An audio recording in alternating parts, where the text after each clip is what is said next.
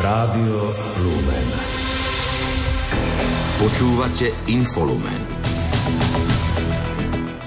Ústavný súd pozastavil účinnosť časti novely trestných kódexov. Vladimír Putin varoval pred jadrovým konfliktom, ak Západ vyšle vojakov na Ukrajinu. Košický kraj podporil dobudovanie Centra pre mládež vo Vysokej nad Uhom. Počúvate Infolumen s Petrom Ondrejkom a Juliou Kaveckou. Vítajte. Domáce spravodajstvo. Ústavný súd pozastavil účinnosť časti novely trestných kódexov. Pozastavenie sa týka všetkých schválených zmien v trestnom zákone, zákone o trestnej zodpovednosti právnických osôb a niektorých paragrafov trestného poriadku. Vyplýva to z rozhodnutia z neverejného zasadnutia pléna Ústavného súdu. Zároveň prijal návrhy prezidentky Zuzany Čaputovej a opozičných strán na posúdenie ústavnosti novely na ďalšie konanie. Návrhom na pozastavenie účinnosti činnosti vo zvyšnej časti, vrátane rušenia úradu špeciálnej prokuratúry, súd nevyhovel. Premiér Robert Fico rozhodnutie súdu víta, pretože nepozastavil účinnosť zrušenia úradu špeciálnej prokuratúry. Hovorí, že koalícia dosiahla hlavný cieľ, ktorý mala pri reforme trestného práva. A potom bola druhá téma je reforma trestného práva. Hovorili sme, že prísne tresty nefungujú, poďme sa na to pozrieť. Ak potrebuje ústavný súd e, nejaký čas, aby zvážil, že či to je alebo nie je v súlade s ústavou Slovenskej republiky, nech sa páči. Pre mňa najpodstatnejšia vec bola dosiahnutá. Úrad špeciálnej prokuratúry Minister spravodlivosti Boris Susko rovnako kritizoval, že sa o uznesení ústavného súdu dozvedeli média skôr ako dotknuté štátne orgány. Zároveň zdôraznil, že uznesením poprel ústavný súd svoje predchádzajúce rozhodnutia. Mali by to robiť čo najskôr, lebo tam neexistuje dôvod na žiadne prieťahy. To by sa malo stať zajtra.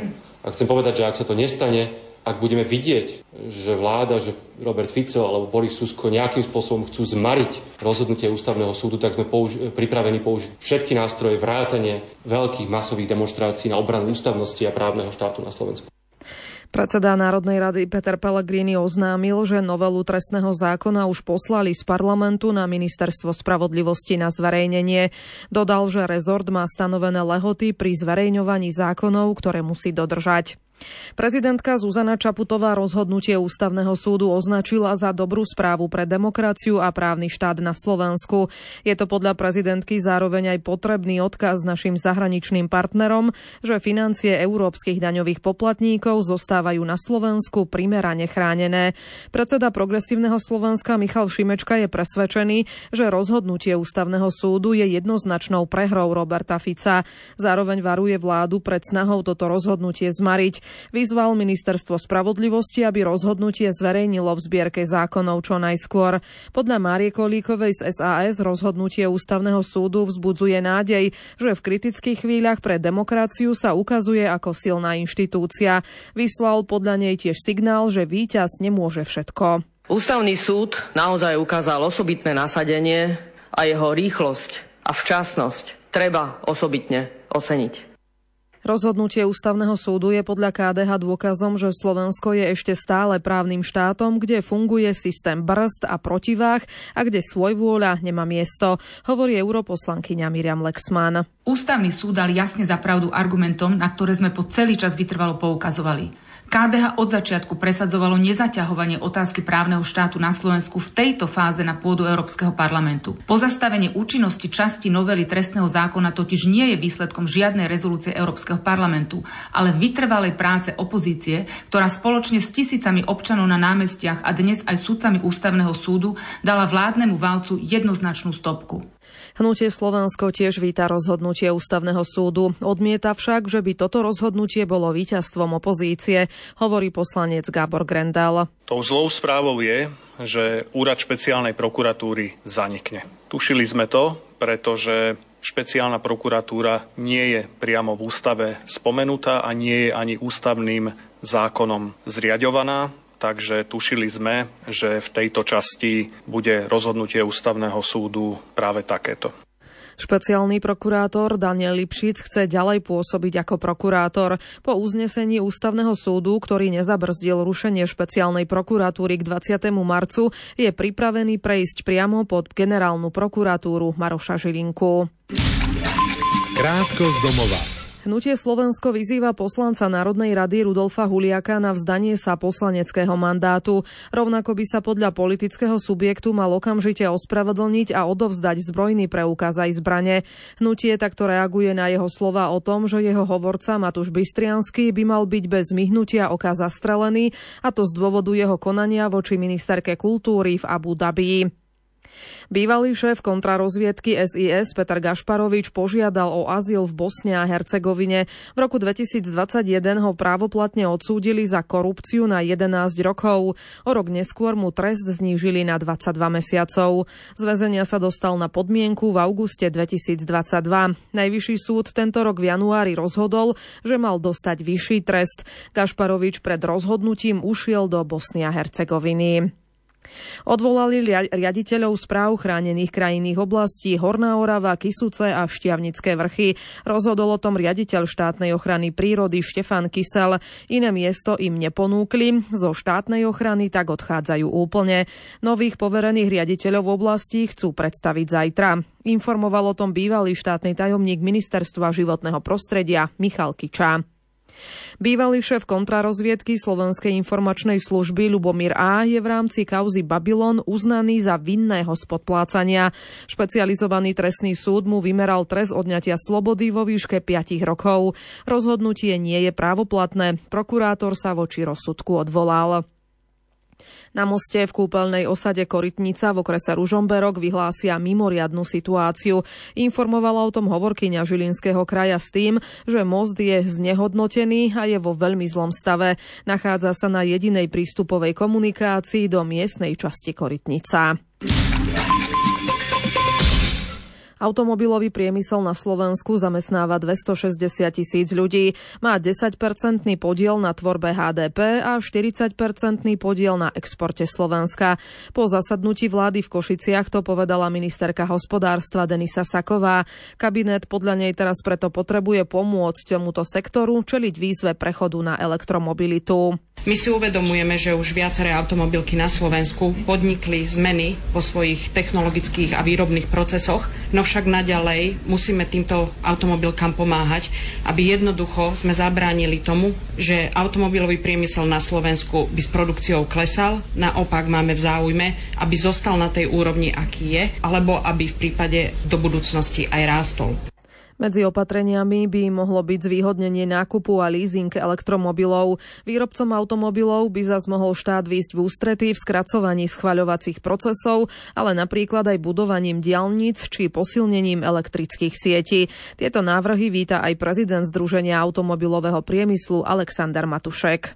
Som veľmi rád, že mnoho z tých vecí, ktoré sme v januári diskutovali, dnes boli e, prijaté vo forme uznesenia vlády ale pre nás je ešte dôležitejšie to, že máme bázu na to, aby sme v dialógu si vedeli do najmenšieho detailu vyšpecifikovať, čo potrebujeme, akým spôsobom to urobíme, kedy to urobíme a konečným výsledku nášho dialógu bude akčný plán, aby sme vedeli, kedy, čo, ako musíme spraviť, aké kapacity na to, na to potrebujeme. Za problém do budúcna označil nedostatok kvalifikovanej pracovnej sily. Ministerstvo práce aj preto pripravuje veľký program na podporu zamestnávania mladých ľudí.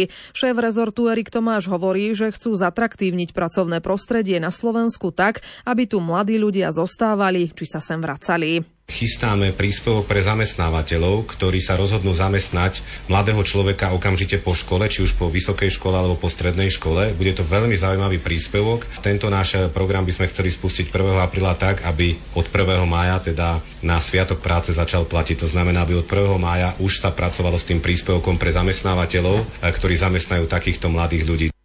Denisa Saková uviedla, že s prechodom na elektromobilitu a s tým súvisiacu automatizáciu a elektronizáciu výrobného procesu bude ešte väčší nárok automobiliek na vysokoškolský či stredoškolský vzdelaných ľudí technického zamerania. Tam vidíme aj príležitosť pre, mladých ľudí, ktorí budú opúšťať naše vysoké školstvo, aby mali pracovné príležitosti priamo na Slovensku. A samozrejme bavíme sa aj s ministerstvom školstva, aby ten počet jednotlivých študentov, ktorí študujú na technických univerzitách, sa navýšil, pretože za posledných 20 rokov práve sa znížil a potrebujeme, aby sme znova začali produkovať technicky vyškolených ľudí.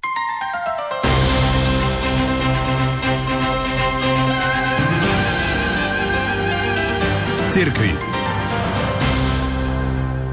Košický samozprávny kraj podporil sumou 100 tisíc eur projekt Centra Pútnika a dobudovanie Centra pre mládež vo Vysokej nad Uhom. Urobil tak prostredníctvom grantovej výzvy Terra Incognita. Rektor pastoračného Centra pre mládež vo Vysokej nad Uhom Pavol Hudák informoval, že momentálne sú už urobené rozvody vody, odpadov, kúrenia aj elektriny. Podarilo sa urobiť aj omietky a potery. Aktuálne sme montovali vzduchotechniku, ktorá už je v podstate aj hore, hore na na našom strope je ukončená táto výstavba a pokračujeme ďalšom zateplovanie a tak ďalej. Je to ale budeme mať svoje pódium, svoje ozvučenie, osvetlenie a v podstate už sa teším, že to raz bude žiť krásne. Aby si chceli, tak vás pozývam na také spolúčasti na krásnom Božom diele, ktoré sa tu bude pre mladých. A v podstate toho roku už je tomu 25 rokov, čo trvajú púte, takže verím, že bude to ťahať ďalších 25. Pavel Hudák poďakoval všetkým dobrovoľníkom a firmám, ktoré doteraz pomáhali pri výstavbe. Ďakuje aj všetkým darcom a sponzorom, bez ktorých by nemohli ani začať stavbu. Seminaristi kňazského seminára biskupa Jana Vojtašáka v spiskej kapitule boli po troch mesiacoch opäť darovať krv v Levoči. Tento skutok dobročinnej lásky uskutočnili spoločne s rektorom kňazského seminára Petrom Majdom. Seminár uviedol, že pre bohoslovcov je tento humánny čin príležitosťou k opravdivému kresťanskému svedectvu a konaniu dobrých skutkov. Je to zároveň výsledok ich ľudskej a duchovnej formácie v kňazskom seminári. Spolu darovali 5,5 litra krvi pre tých, ktorí to budú potrebovať. Členovia a dobrovoľníci Centra pre rodinu v Nitre, ktorí pravidelne pôsobia v rôznych oblastiach činnosti združenia, sa zúčastnili na ďakovnom stretnutí. Jeho cieľom bolo vyjadrenie vďaky za podporu a pomoc. Pozvanie sláviť Svetu Omšu v kaplnke svätého Ladislava v kňazskom seminári svätého Gorazda za všetkých, čo sa angažujú v centre v prospech manželstva a rodiny, prijal pomocný nitrianský biskup Peter Beňo. V príhovore ocenil nezišnú službu Centra pre rodinu v Nitre. Pripomenul aj skutočnosť, že v kaplnke svätého Ladislava, kde sa Sveta Omša konala, sa formovalo aj jeho kňazské povolanie. Kongregácia sestier Boského vykupiteľa slávi 100 rokov príchodu na Slovensko. Sestry z tejto rehole slúžia v školách, nemocniciach, misiách či na biskupských úradoch. Čo pre nich znamená toto výročie sa Andrea Eliášová pýtala postulátorky procesu blahorečenia, zakladateľky rehole matky Alfonzy Márie, sestry Kataríny Krištofovej. Sme dnes my generáciou, ktorá má milosť sláviť 100 rokov od zriadenia provincie. Myslím, že aj preniesť štafetu reholného života do ďalšej storočnice. A za to nech je oslávený trojediný Boh. Ktoré výzvy stoja v najbližších rokoch pred rehoľou na Slovensku ako priorita? Jednoducho povedané, našou prioritou je byť blízko človeku. Teda v chudobných a chorých slúžiť Kristovi, starať sa o integrálny rozvoj človeka, a hájiť ľudskú dôstojnosť. Aj zmierňovať telesné a duševné utrpenie každého druhu. Ľudia netrpia len materiálne, ale aj duchovne. Sestra Katarína, ako vnímate šírenie charizmy vašej zakladateľky, matky Alfonzy Márie Epingerovej cez lajičky? Našu zodpovednosť voči ním berieme veľmi vážne tým, že ponúkame laikom účasť na charizme laickým členstvom pod názvom Duchovná rodina a sprevádzame aj laických spolupracovníkov v kresťanskom duchu. Vieme, že rodina je základná bunka spoločnosti a práve laici, ktorí žijú v rodinách, sú pre nás veľmi dôležití, pretože výchovou detí priamo prispievajú k rozvoju spoločnosti. Spolu s laikmi a laickými členmi, ktorí sú našimi predlženými rukami, keď to môžeme tak povedať, chceme v církvi a vo svete a hlavne v rodinách vydávať ľuďom svedectvo o milosrdnej Božej láske, ktorá sa nám zjavila v Ježišovi Kristovi. Takmer 30 kresťanov bolo zabitých alebo unesených počas uplynulých dní. V Burkine Faso bolo pri útoku zabitých 15 veriacich. Na Haiti bolo unesených 6 reholníkov z kongregácie bratov Najsvetejšieho srdca a jeden ďalší kňaz. V Etiópii boli unesení neskôr zabití štyria pravoslávni mnísi. Správy zo sveta.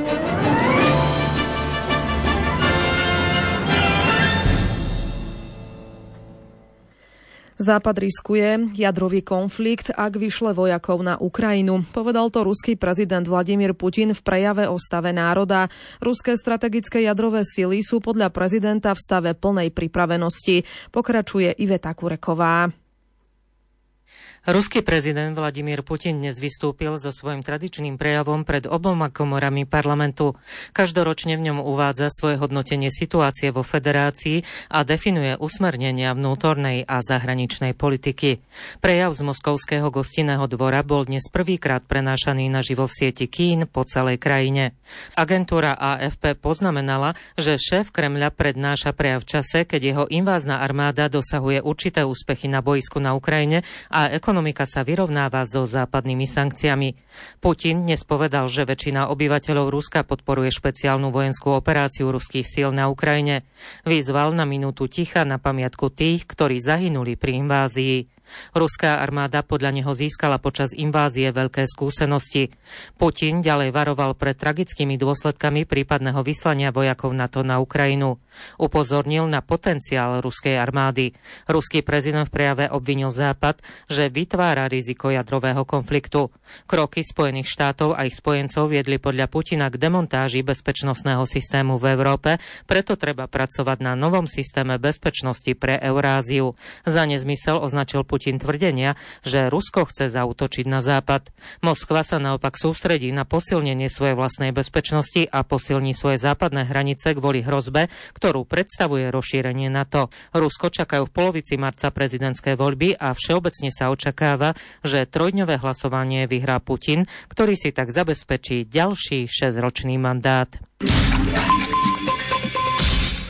Po premiéroch sa dnes v Prahe stretli predstav, predsedovia vlád krajín V4.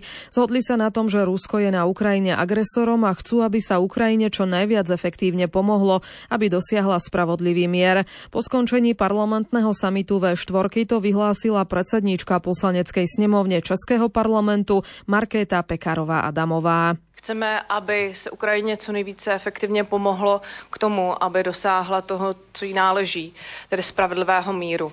O míru jsme dnes opravdu velmi hovořili.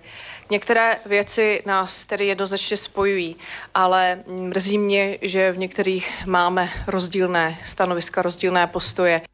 Šéfka snemovne tiež vyzvala kolegov z krajín, ktoré to ešte neurobili, aby sa pripojili k tzv. českej iniciatíve, ktorá sa vo svete snaží získať zbranie pre Ukrajinu. Ukrajina potřebuje další vybavení a prostředky, se kterými může bojovat, aby právě tohoto míru dosáhla.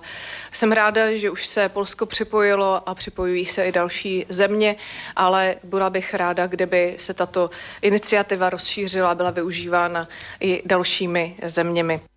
Predsedovi Národnej rady Petrovi Pellegrini mu je ľúto, že Slovensko čelí kritike, lebo si dovolí hovoriť o potrebe aspoň sa pokúsiť vyvolať mierové rokovania medzi Ukrajinou a Ruskom. Povedal som veľmi jasne, že len Ukrajina má právo sa rozhodnúť, akým spôsobom chce alebo nechce ukončiť toto vojnové besnenie či je alebo nie je prístupná na nejaké mierové rokovania, ale bojím sa, že ak sa aspoň nepokúsime o tie mierové rokovania, hoď aj zlyhajú a budeme sa sústrediť len na vojenské riešenie, veľmi sa obávam, že sa tu o rok pri takomto stretnutí, možno pod predsedníctvom polským, opäť stretneme a budeme konštatovať, že tých obetí je ešte o niekoľko 10 alebo 100 tisíc viac ako je dnes a že sa tá situácia nejakým spôsobom výrazne dopredu nepohla.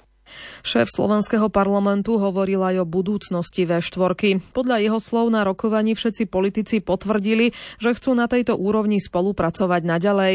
Ide podľa neho o špecifický región, ktorého hlas by mal v Európe zaznieť výraznejšie. Krátko zo sveta. Súd v Illinois rozhodol o vylúčení Donalda Trumpa z republikánskych primárok v tomto štáte. Prezidentský kandidát sa ešte môže odvolať. Verdikt súdu je pre prípadné odvolanie pozastavený do zajtra. Dôvodom vylúčenia z primárok je Trumpovo zapojenie sa do útoku na sídlo amerického kongresu zo 6. januára 2021. Americký prezident Joe Biden zostáva schopný vykonávať službu hlavy štátu. V jeho zdravotnom stave nedošlo k výrazným zmenám. Po výročnej lekárskej kontrole to oznámil Bidenov lekár Kevin O'Connor. Hovorkyňa Bieleho domu obhajovala aj fakt, že Biden neabsolvoval kognitívny test, pričom uviedla, že podľa zistení lekárov ho ani nepotrebuje robiť. Západne od ukrajinského mesta Audivka, ktoré je pod ruskou kontrolou, prebiehajú ťažké boje a ukrajinská armáda má problémy so stabilizáciou svojej obrannej línie. Uviedol to hlavný veliteľ ukrajinskej armády Oleksandr Sirský. Viacerých veliteľov ukrajinskej armády obvinil z nesprávnych rozhodnutí, ktoré priviedli ukrajinské jednotky do neľahkej situácie. Poslanci Európarlamentu vyzvali Európsku úniu, aby poskytla Ukrajincom všetko, čo potrebujú, aby porazili Rusko. Podľa nich treba Kievu dodať sofistikované systémy protivzdušnej obrany, rakety dlhého doletu, rôzne druhy delostrelectva či viac munície. Počet palestínskych obetí vojny v pásme Gazy od 7. októbra prekročil 30 tisíc. Oznámilo to dnes ministerstvo zdravotníctva v Gaze, ktoré ovláda palestínske militantné hnutie Hamas. Dnes zahynulo najmenej 70 ľudí a 280 ďalších utrpelo zranenia pri izraelskom útoku na dav palestínčanov, náhliaci sa v meste Gaza ku kamiónom s humanitárnou pomocou. Európska komisia dnes oznámila, že formálne schválila uvoľnenie takmer 137 miliard eur z fondov Európskej únie pre Polsko, ktoré boli doteraz zmrazené v dôsledku obáv z ohrozenia zásad právneho štátu. Zmena nastala po nástupe vlády Donalda Tuska. Šport Rádia Lumen. Slovenská biatlonistka Ema Kapustová získala striebornú medailu v pretekoch s hromadným štartom junioriek na 9 kilometrov na mládežníckých majstrovstvách sveta v estonskom OTP. Na strelnici dvakrát minula, ale až do záveru mala šancu aj na zlato. Na víťaznú Juliu Kinkovú z Nemecka stratila 80 sekundy. V prvom rade to bol môj posledný individuálny štart, že, čiže ja som šla dneska do preteku s tým, že, že som bola tak trošku aj smutná, že už, že už táto sezóna sa takto juniorsky skončí, aj keď ešte bude štafeta, ale že individuálne, takže som v kuteku duše tak uh, hovorila, že už, už som stará na juniorov, ale každopádne myslím si, že na to, ako sa začali odviať tieto preteky od začiatku, tak ja som strašne šťastná, že som to takzvané vyhrabala z popola. Pre Kapustovú je to druhý cenný kov na šampionáte. Druhá bola aj vo vytrvalostných pretekoch. Vďaka druhému miestu a započítaní 75 bodov získala zároveň malý kryštáľový globus za preteky s hromadným štartom v juniorskom Ibu pohári. Slovenská biatlonistka Anastázia Kuzminová obsadila 6. miesto na šprintových pretekoch v rakúskom stredisku Obertiliach v rámci podujatia Ibu Cup. Kuzminová spravila aj v prvej, aj druhej položke jednu chybu. Slovenský reprezentant v krasokorčuľovaní Adam Hagara postúpil z tretieho miesta do voľných jazd na juniorských majstrovstvách sveta v Taipei. Lepší od neho boli iba Korejčan Minku Soeo a Francúz François Pitot. Vo, štvrtkom, vo štvrtkovom krátkom programe dostal 17-ročný Slovák od rozhodcov známku 78,2 a má veľkú šancu získať cenníkov. Zároveň je blízko k tomu, aby vylepšil svoje maximum z majstrovstiev sveta juniorov. Voľné jazdy solistov sú na programe v sobostu. Titul v súťaži športových dvojíci vybojovali Gruzínci. Slovenská dvojica Nikola Sitková a Oliver Kubačák si udržala 13. miesto z krátkeho programu.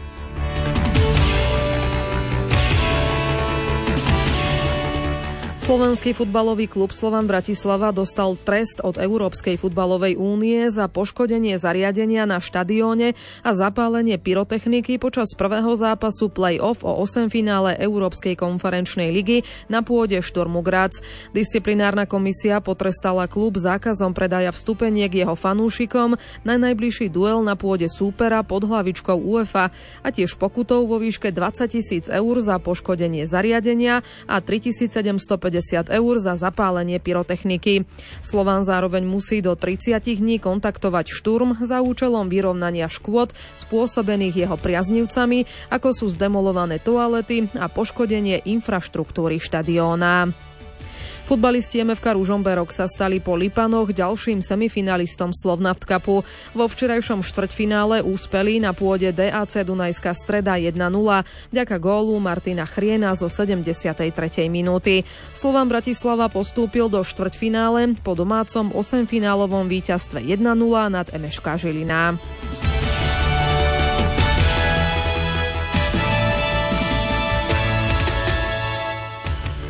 Štyria slovenskí hokejisti bodovali v noci v nižšej zámorskej súťaži AHL. Miloš Kelemen a Patrik Koch získali asistenciu za Taxon a bilanciu 0 plus 1 zaznamenali aj Marian Studenič a Samuel Kňažko. Slovenský hokejista Dalibor Dvorský zaznamenal asistenciu v stretnutí kanadskej juniorskej OHL. 18-ročný útočník bodoval v štvrtom zápase za sebou, ale jeho tým Sunbury Wolves prehral z Barry Colts vysoko 3-7.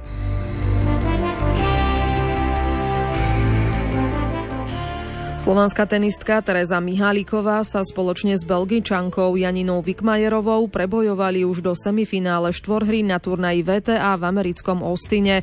Vo štvrťfinále ako štvrtá nasadená dvojica zdolali domáce Američanky 4-6, 6-2, 10-2. Hádzanárky Slovenska si pripísali prvé dva body v kvalifikácii majstrovstiev Európy 2024. V dohrávke prvého kola druhej skupiny vyhrali v Šali nad Izraelom presvedčivo 31-22. V tabulke im patrí priebežne druhá priečka o skóre za Nemeckom a pred Ukrajinou, hovorí asistent trénera Peter Pčolá. Po zápase to tak vyzerá, že to boli povinné dva body, ale nebolo nám pred zápasom všetko jedno, nevedeli sme, nemali sme veľa informácií o superovi, ale som rád, že sme nepripustili žiadnu žiadnu drámu v podstate od začiatku zápasu. Sme dobre bránili, išli sme do vedenia. Myslím si, že v druhom počase, keď sme premenili tie vyložené šance a niektoré zbytočné technické chyby, tak ten náskok mohol byť ešte väčší. Španielské futbalové reprezentantky sa stali víťazkami Ligy národov. Úradujúce majsterky sveta zdolali vo finále v Seville Francúzsko 2-0. V dueli o tretie miesto zvíťazili Nemky nad domácimi Holandiankami 2-0. Futbalisti Neapola v zostave so slovenským stredopoliarom Stanislavom Lobotkom triumfovali v dohrávke 21. kola série A na pôde Sasuola presvedčivo 6-1. Tréner slovenskej reprezentácie Francesco Calzona tak zaznamenal prvé víťazstvo v úlohe hlavného kouča SSC v najvyššej italianskej súťaži. Počasie Nový mesiac sa podľa Petra Jurčoviča začne daždivým počasím, ale teploty zostanú stále vysoké. Predpoveď nám hovorí na piatok, že by mala prísť rozsiahla frontálna oblačnosť, tentokrát nie od západu, ale od juhu, čiže predpoveď hovorí veľká oblačnosť zamračené, z počiatku v noci ešte nemusí byť všade zamračené, ešte aj zrážok bude málo, ale potom cez deň rátame s tým, že už asi na mnohých miestach bude pršať. 1. marec a hneď daždy. A teplota predpokladám, že ešte stále bude vysoká, ešte stále budú rekordy padať, čiže treba v Košickom kraji by to malo byť 17, 18, možno aj 19 stupňov, ale sever už asi len 12 a vietor zatiaľ ešte stále bude fúkať južný 10 až 30, ale v nárazoch to môže byť až do 60 km za hodinu. To dažďa asi veľa nebude, predpokladám, že kto bude väčšinou pršať, tak asi tak 10 mm, že to dá. No, oproti tomu, čo bolo doteraz, je to skrátka málo, ale tak niečo naprší. Aj dnes večer môžete na Rádiu Lumen poodhaliť dianie zašlých čias v histórii a my vám Mária Čigášova predstaví svätého Bazila Veľkého. Naladte si nás aj o 20. hodine. Za pozornosť pri Infolumene ďakujú Peter Ondrejka a Julia Kavecka. Do počutia.